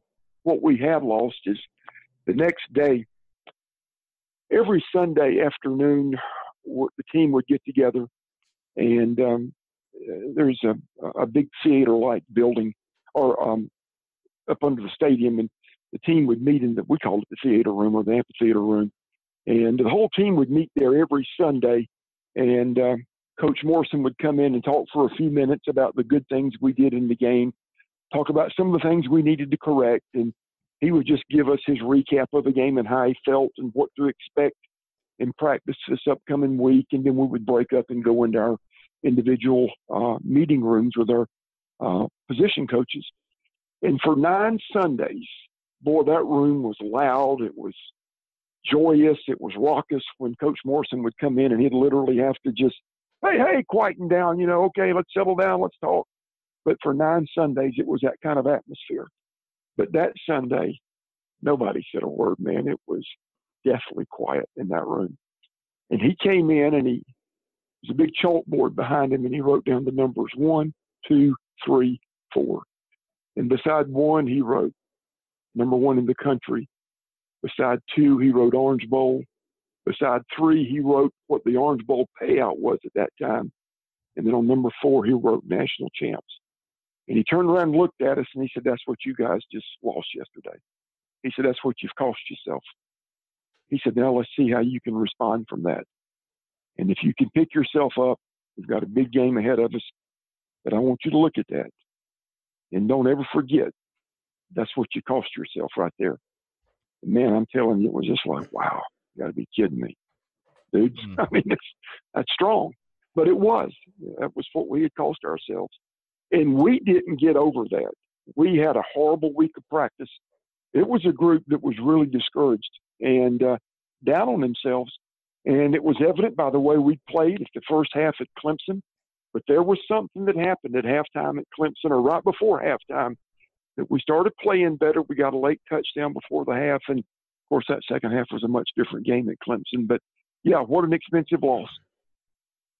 Without a doubt, Joe Morrison definitely, uh, you know, hammered it home, no doubt. But uh, you know, like you mentioned, to see you guys bounce back again, you do go to Clemson again, a second half comeback. You guys get the win, 22-21. Um, obviously, again, not not again finishing where you want to, being where you want to, but you're able to beat Clemson, which in South Carolina fans' minds is a really big deal, as you obviously know. I haven't asked you about it to this point, but I want to get your take, Del, on just you know you were a guy again that at one point was committed to Clemson, came to South Carolina, and I believe '84 was probably the first time in your career that you had been able to beat those guys, and especially in their house. Everybody knows the '84 game is the the hold that Tiger game with William Refrigerator Perry, a guy that you lined up across from. Just just talk about number one, your experiences of the South Carolina Clemson rivalry and that 84 game in particular, just how special that was to, you know, kind of avenge the loss the, the, the previous week and get a win over your arch rival.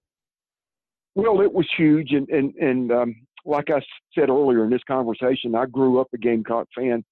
And uh, as a, you know, my grandfather, my dad's dad, and my dad's brothers, they all went to South Carolina and they had a great, great uh, they educated me on the history of Gamecock football.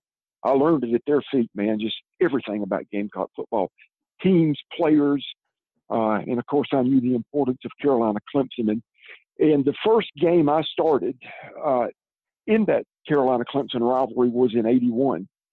And literally the night before the game, I could not sleep.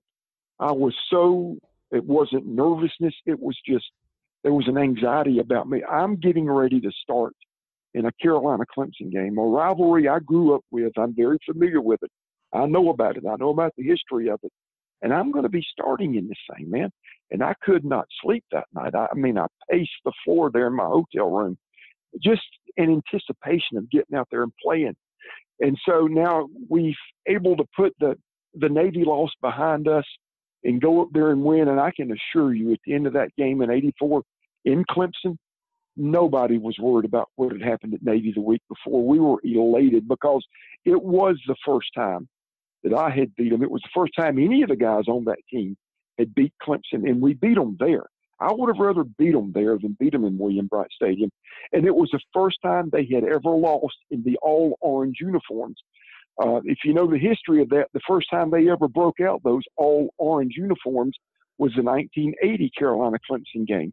And um, the Willie Underwood two interceptions, and where they beat us, and it was an upset. We were we should have beat them, and they had not lost in those all orange outfits until that day. So to go up there and beat them after being down 21 to 3 and beating them, after all the taunting we took and all the times we heard anchors aweigh played because of the Navy beatdown we suffered, man, it was it was just great to be able to do it there, do it on their field, do it in front of their fans, do it in the all orange uniforms, and for all of us, the first time we'd ever done it. So uh, it was just sweet, man. It was a wonderful day. I'm sure you've got to get a huge smile on your face every time you see the uh, the Mike Hold hold that Tiger picture because it's obviously still one that is very very popular amongst Gamecock fans. Oh, it is, and I, I was proud of Mike. And I, and you know, that's another thing. I played against William. He played at Aiken High School. I played at Irmo. Back then, we were in the same region, so we played each other every year. So I'd been playing against William since high school, and, and of course all these years at Carolina and him at Clemson. And um, you know, when you're in a game and, and the quarterback's going to take a knee, you let the defensive lineman know, hey guys, he's just going to take a knee. This thing's over. We're in victory formation. You know, I'm not coming off the football, and uh, you know, you just let them know that. And of course, he come blowing through there anyway, all 350 pounds of him. And Mike just stuck that football out in his face and just dropped it at his feet. And you're right, it's one of the most iconic Gamecock photos ever, and will always be that way. No doubt. So personally for you again, 1984, again, you guys go, uh, excuse me, you guys go to the Gator Bowl, lose to Oklahoma State, but finish, you know, again, before the Spur, Steve Spurrier era, you guys would finish 10 and 2 overall. It was the most successful Gamecocks football season of all time. And I'm sure you would probably argue, and I don't think it'd be a bad argument to say, it could be arguably the greatest South Carolina Gamecocks football team of all time, if if not for one maybe call it fluky upset. But for you personally, Del, like I mentioned, you're one of only four consensus All American football players. Um, after that 1984 season, you were selected All American starter by American Football Coaches Association, AP, Walter Camp Football Foundation.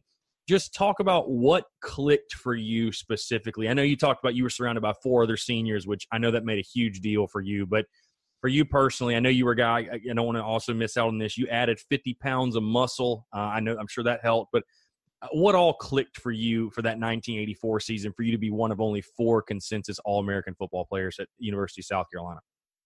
Well, I think when something like that happens, a lot of things have to come together. Number one, I worked my tail off, as did all those other guys, but I worked my backside off getting ready for that season during the off season, building up to the season. I mean, I, I just lived in that weight room. I, I, I lived on those stadium steps, running, running those steps and running and just getting into shape and trying to get bigger and stronger. Um, I mean, devoured film, everything that you need to do to make yourself some, make yourself a better player. I did, and I did it abundantly. And um, I was obsessed with it. I knew it was my last year, and I wanted to go out uh, you know, leaving my mark, not only me, but this team. But I was surrounded by four other guys on that offensive line that were special players. As a matter of fact, going into that season, the other guard, Jim Walsh, was the one that the sports information department was really pushing for probably potentially some All American consideration. Jim was that good of a football player and uh, a great offensive lineman. Uh, but I had a lot of good things happen to me as the, the team did. Had we been five and six, I don't know that I would have gotten the attention that I got. I think being a part of a probably the team that sort of captivated college football for most of that year was a big deal. We got a lot of attention. Um, you know, had several games on TV. I had some of my better games against some of the bigger programs in the country. Uh, I mean, I played lights out against Georgia, the greatest football game I've ever played. I got a lot of high praise from Vince Dooley after that game. Uh, I did the same thing at Notre Dame, the same thing with Florida State, the same thing with Clemson. So some of my better games were against the more bigger opponents and bigger name teams. So I think all that came together um, to allow me to experience the things that I was able to experience with being a a first team All American, but not only a first team All American, but a consensus All American, and the first South Carolina native to ever achieve that. Of course, Clowney's done it since then, but um, that was a, that was just so much that came together that allowed that to happen. Uh, how you know i'm sure it meant and i know you just touched on it but del i'm sure it, it, meant something you know it obviously meant a lot to you when it happened but i mean we sit here in 2019 now when you look back and say you know you're one of only just four i, I mean where does that has to be a really really special thing because again that's not just i mean this is something that not everybody has done only four guys in the history of the south carolina football program when it, you sit here current day, I mean, and I'm sure that's something when people see you out or talk to you, if you ever go to any South Carolina game, I'm sure you probably still do. You're reminded of, and people talk about those days and you being a consensus All American. I mean, where does that sit for you amongst all of your accomplishments? Because I have to imagine that's something really, really, really special. It is, and to be in the company that I'm in, when you look at the the other three, George Rogers, uh, Jadeveon Clowney, and Melvin Melvin Ingram, uh, to be in the same group with those guys, it's just amazing. It really is. And uh, and I'm not belittling that, but I'll tell you, the most important thing to me, and the thing that I am most proud of, uh, from an individual standpoint for that season, and being one of only four consensus All Americans is a big deal, and I'm very proud of that. But the thing that makes me the proudest is that on that team that was that good, that successful, came that close to playing for a national championship, that my teammates voted me their offensive captain and our coaches voted me the offensive most valuable player. On an offense that produced over 5,000 yards, and that coaching staff said, Hey, we think number 62 was the most valuable player on that offense. And my teammates felt the same way about me being their captain. That's more important to me than any other award that I won or could have won. That the guys and the coaches that saw me every day in the weight room, in the film room, on the practice field, uh, you know, watching film late night in my room, that those people thought enough of me to give me those honors. That that ranks above even being a consensus All American. That's awesome. So, uh, Del, uh, uh, let's move into after your career at South Carolina. I know you tried a career in the NFL, the Tampa Bay Buccaneers and the Atlanta Falcons. Um, I guess before we get into your pro wrestling career, just talk about really briefly your stint in the NFL, just kind of what you learned and um, you know, what was that experience like going from college to the NFL ranks?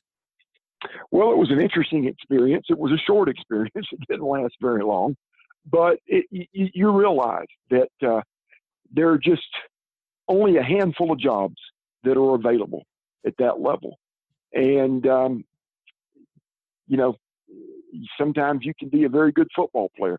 You could be a consensus All American and not get one of those jobs and uh, but I was honored that I had the, the chance to do so.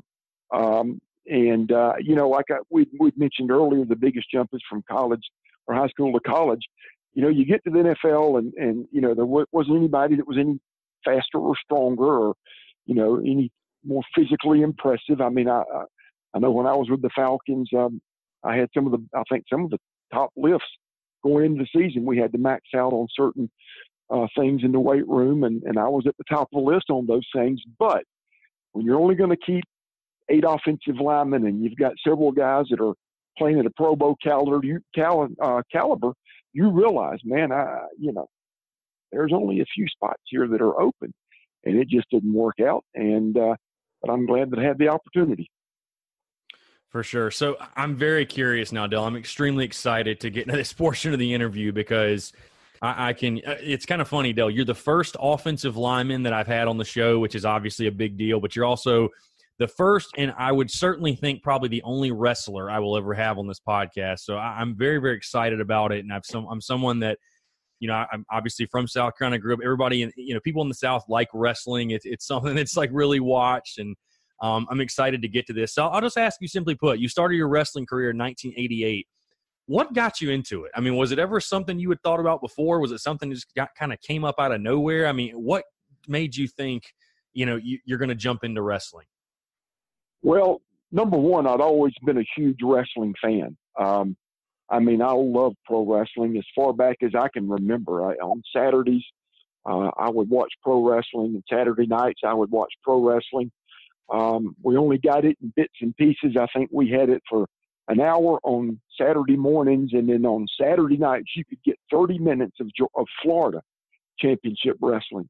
But uh, I would miss it, and I was just obsessed with it. I loved it. I, I can vividly remember when my mom would go to the grocery store on Saturdays to get groceries. I would always sit sit down right there at the magazine rack and look through those wrestling magazines. And I would look through and see guys like Jack Brisco and Wahoo McDaniel and and uh, Ric Flair, and just I was just mesmerized by it. And um, I went to my first live event at the Township Auditorium in 1971, and um, a good friend of the family uh, took me, bought a ticket. He knew how much I loved it. I was 10 years old, and uh, I can't remember anything about the card that night except who wrestled the main event, and it was the Brisco brothers, Jack and Jerry Brisco against uh, Rip Hawk and Swede Hanson. And we're literally at ringside, and I'm looking at these four guys in the ring, and I mean, this is this is Elvis to me. I mean, they're just they were bigger than me. I was more impressed with these guys, and if I'd have been there watching Roman Gabriel or any other player that, you know, at that time that was a big deal in the NFL. I'm watching these guys that I've seen on TV every Saturday, and I'm up close and personal with them. And uh, I left there that night, the ripe old age of 10, and I told the guy that took me, I said, I'm going to do that one day. So I'd always had that in me that I wanted to do it at some point in time when football was over. And um, after the Falcons released me prior to the start of the 86 season, I came back to Columbia. I got a job, and I actually broke into the business in 87 that's when I started training at the fabulous Moolah School, Lillian Ellison. Um, Moolah's probably still to this day one of the most iconic lady wrestlers ever. And um, she was born and raised in Columbia, and uh, she had a wrestling school there on her property.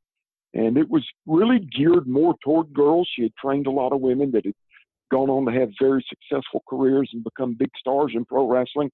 And I was one of the few guys that went through there. But that's all where it started. And uh, and I was nervous that day. I went to meet Moolah uh, because again, I knew who she was.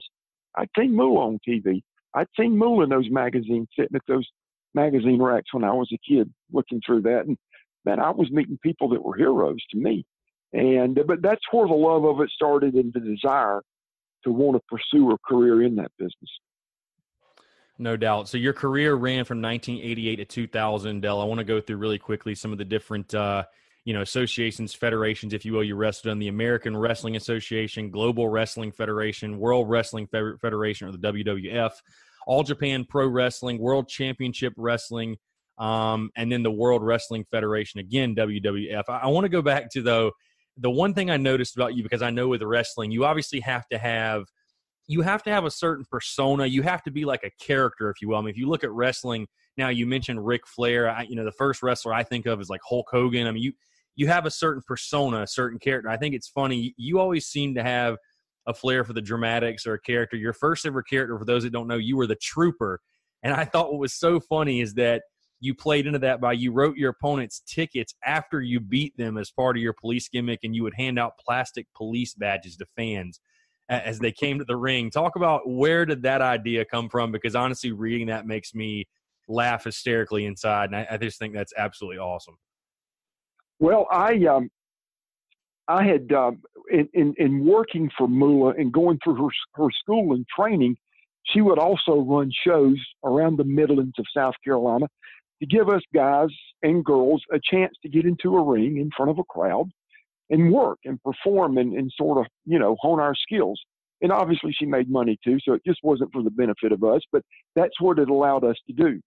Well, on one of those shows that she ran here in Columbia, she brought in the guy named Wahoo McDaniel. Wahoo was living, he had a permanent home in Charlotte, but he was working for the AWA uh, in Minneapolis, Minnesota. The AWA was owned and operated by another iconic guy in the business, Verne Gagne.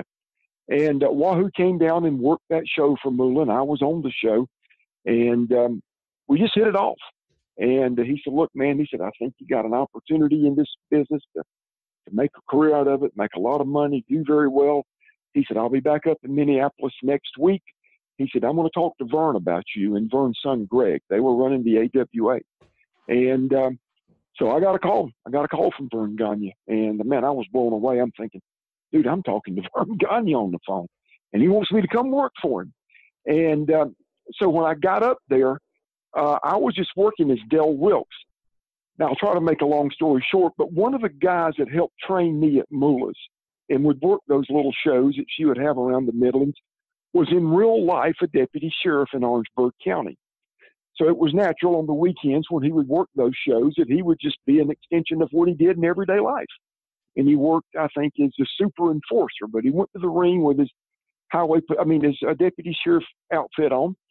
And he called me when I first got up to the AWA and said, Look, man, I'm going to send you some of my highlight tapes. Will you pass it on to Verne and Wahoo to see if they'd be interested in me? I said, Sure. So he mailed it to me. And I gave it to Verne. and about a week later, he called me. He said, I need you to come by the office. I want to talk to you. So when I get in, he says, You know the tape you gave me of that guy in Orange, I mean, in South Carolina that works as the deputy sheriff? I said, Yeah. He said, We have no interest in him. But man, do we like that idea for a character. And here's what I'm thinking we're going to put a, a belt on you, and you know, you're going to have the handcuffs and the flashlight, and we're going to call you the trooper. He said, You just got to look like a, you know, a square jawed highway patrolman in the South with that Southern accent you got.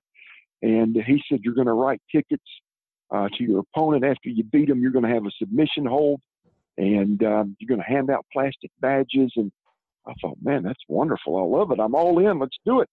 And uh, it turned out to be a big deal for me because the AWA, while they were a struggling company at that time and one that would eventually go out of business, they were on ESPN five days a week, Monday through Friday. So I had a chance to be on nationwide TV five days a week. And it opened, eventually would open up a lot of other doors for me. So that character was a big deal for me because it really got my foot in the door and helped open a lot of other doors for me, even though that company would eventually go out of business and I would eventually do another character. But that was a very important time for my career. No doubts. I, I want to move ahead again, Del. Obviously, later in your career, you switched up from the Trooper to the Patriot. And it's funny, I actually, uh, I'll be honest, did a YouTube search of you of the Patriot before we came on this interview and was able to see kind of your entrance, obviously coming out with the mask and the American flag. And I know that's really the one that stuck. You know, you're better known as the Patriot. But uh, I, I want to talk about specifically your entrance, I guess, because you, you know, it's funny. I think – we talked about earlier. You talked about when you run out for the 2001 entrance, and I guess the type of zone you're in and the the adrenaline rush you're feeling. I mean, talk about you know again because just the YouTube videos I've seen, you look locked in, laser focused, and eh, you know you're really playing the part well. But talk about um, when they call Del Wilkes the Patriot up there, and you walk out and you've got the American flag and your mask on. I mean, j- just talk about those days. I guess w- what is that feeling like for those of us that'll never know? Oh, it's amazing. Um, I don't care how tired you are. If you've been on the road a month and in that month you've worked 28 days, which that's happened a lot. But the night, but, but the, the, the moment you walk through that curtain and you walk down that aisle and you're waving that flag, and all the attention is on you. The house lights are down and that spotlight's on you, and those people are, you know, stomping their feet and they're clapping their hands and they're chanting USA USA or Patriot, Patriot. Oh man, it's it's just it's indescribable. If you've never felt it, I don't know that I can do it justice in trying to describe it. It's just an unbelievable feeling. And you had mentioned earlier about you know doing characters and and characters. It's something that you're comfortable with, and I think one of the reasons that character took off the way it did and gained the popularity that it did was that was that fit me. That's me.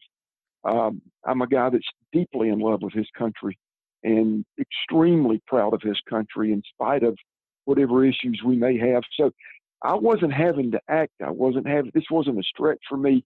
This just fit me. It's who I am. It's how I feel. I love waving that flag and everything it represents. So it was an easy thing for me to do and to portray that character. And uh, it was just a natural fit for me. And I think that's one of the reasons we were able to have the success we had with it. Listen, I know Steve Austin. I know Steve very well. And Steve Austin, the individual, has got a lot of stone cold in him. That's part of who he is. and I know Ric Flair. And and Ric Flair away from the ring is the Ric Flair you see. He's that loud guy, he's that party guy, let's have fun. He's that guy that can run his mouth and talk. So I think all these guys that are successful, they do a character that in a lot of ways is just an extension of them. And that was the case with me in the Patriot. How, how cool is it that Ric Flair is also a Gamecock fan? I, I feel like that's got to be a very cool connection. yeah, it is. Certainly is. I'll ask you, uh, you know, Dale, we're going to wrap up here in just a second, but uh, I'm, I'm very curious to know your what was your go-to move? I feel like every wrestler has like a go-to move, if you will. What what was yours? Well, um, for a number of years, uh, as the Patriot, it was the Patriot missile, which was a, a flying shoulder off the top turnbuckle. Uh, but after doing that for a number of years and and literally blowing both of my triceps out and blowing both of my elbows out and having surgery after surgery on my elbows, I needed to come up with something that would keep me grounded and not have to leave my feet. So then we came up with the Uncle Slam. It's just a full Nelson hold that, that literally turns into where you, you got your opponent in a full Nelson and then you just pick him up and slam him on his back on the way back down to the mat. So um, it was a little easier on my body. It didn't uh, get me hurt quite as much. So started off with the Patriot missile, but ended up with the Uncle Slam. That's amazing. that is amazing. So I, I, know you retired in 2000. Obviously, had some injuries, and uh, I, I, guess I'll ask you simply: when you look back on your wrestling career, I mean, what, what was when you look back on it? I guess what, is it like to reflect? Is it similar as your football career? I mean, I know you had a lot of good memories, and you're obviously really successful, someone very well known, and I have to imagine you have a lot of good memories from it. Oh, I do. It's um, you know what, what was so cool about it is that kid that night that went to the township auditorium at 10 years old and he saw the Brisco brothers in the ring and he saw Rip Hawk and Swede Hanson and he had looked at magazines with Dory Funk and Wahoo and Flair in it. That kid got to work with those guys and he got to become friends with them and got to be co-workers with them and travel the roads with them and and uh, travel the world with them and that was was a dream come true. I uh, it was something I'd always wanted to do as a kid. Something just fascinated me, and uh, it just got my attention. But that kid that night, that was 10 years old, later down the road, became friends with all those guys and worked with them and worked against them and beat him and got his hands raised against him and just had a wonderful career and um, great memories, great, great, great, great memories. It's taken a toll on my body. I've had 16 surgeries as a result of that career. Sometimes I don't walk too good because of that, but those memories, they always put a smile on my face. To be able to accomplish that and to be able to enjoy that career and make the friends and the relationships that I have. And, you know, I still get to do it. I don't get in the ring. I haven't been in the ring. I think the last time I got in the ring and worked a match was in 2005. Uh, but I still do personal appearances and go to these fan fest events where you get to see your buddies again, the guys that you traveled the world with, and you get to hang out with them and you get to mingle with the fans and sign autographs and take pictures. So even though I don't get in the ring and do those things, I'm still a part of that business and still enjoy being able to be around the guys and to, to be around the wrestling fan who I find to be some of the greatest fans on the face of the earth. It's amazing. These fans can tell you things and remember things about your career that I don't remember certain matches and certain feuds and certain situations or what. I tell you, it's a great thing to, and I hear it all the time. Uh, when I started doing the Patriot character and I was working for the Global Wrestling Federation, and we ended up on ESPN Monday through Friday from four to five o'clock. And I can't tell you the thousands upon thousands of times that I've heard and still hear. Hey man, when I was a kid, I got home from school, and as long as I got my homework done, my mom and dad let me watch the Global Wrestling Federation, and I watched the Patriot. Man, you were my favorite wrestler. As a kid, every day when I got home from school, man, I couldn't wait for the Global Wrestling Federation to come on ESPN where I could watch the Patriot. I've heard that countless times, and it's a great thing to know that you are able to be a part of their life and, and to do that and, and to have some sort of hopefully positive influence on them. So it, it, it is. It's really, really special memories. That's so awesome, man. Honestly, that, that's crazy. Well, Del, I'm going to get you out of here. Last question I have I have for you, though. Obviously, it's a Gamecocks podcast. I'm curious. Obviously, we've heard your your greatest single individual achievement at South Carolina, but I'm curious, what is your when you look back, you had to pick one, your favorite memory as a Gamecock? My overall favorite memory as a Gamecock would be going the 84 Clemson game. Um, and for all the reasons that we talked about a while ago, uh, you got a group of guys that had never beat them, never. And uh, we, you know, we never could wear that medal. We never could brag about it. We'd never beat Clemson. But when you take the circumstances that surrounded it, a game that cost us literally a chance to play for a national championship, and to overcome that and to go up there and be down 21 to 3 and all those other things we talked about, those orange outfits, and they'd never done this and never lost that, and to be able to do it there, that is without a doubt probably the highlight of my four years there. Um, and you did it as a team, and you look around that locker room after the game, and boy, you see the smiles on the faces and the coaches congratulating each other and hugging each other, and all those bad memories of losing the Navy are gone. They're flushed down the toilet. Now you're celebrating a win over your in-state rivals at their place. So I'd have to say that would be the highlight of it for me. Well, Del, I just want to say I really, really do appreciate you taking the time. Obviously, kept a little, kept you a little long, but uh, just awesome stuff. I mean, a lot of great memories, and I feel like we could go another hour or two about the, the your entire wrestling career more in depth. Might have to get you back on for that, but Del, really do appreciate you taking the time, and uh, let's do it again sometime soon for sure. I would love to, and I, I thank you for giving me the opportunity. I've enjoyed it.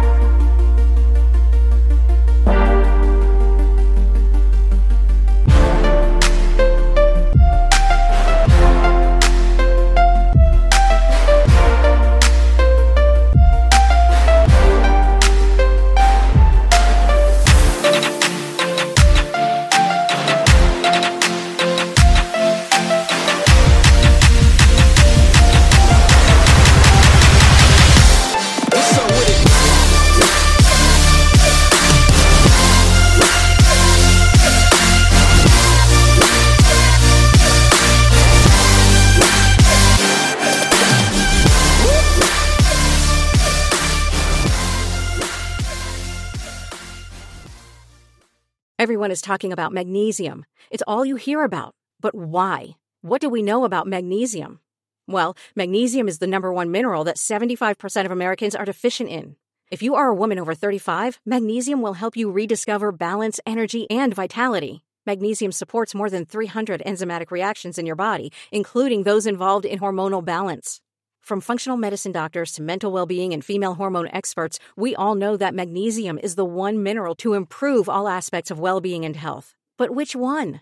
Magnesium Breakthrough from Bioptimizers, the trusted choice recommended by leading experts with seven best absorbed forms of magnesium to ensure your body receives the support it needs for overall well being. Go to bioptimizers.com slash balance today and use code BALANCE10 for 10% off. Support your journey to wellness at B-I-O-P-T-I-M-I-Z-E-R-S dot com forward slash balance. Magnesium Breakthrough from Bioptimizers, your foundation to optimal health and vitality.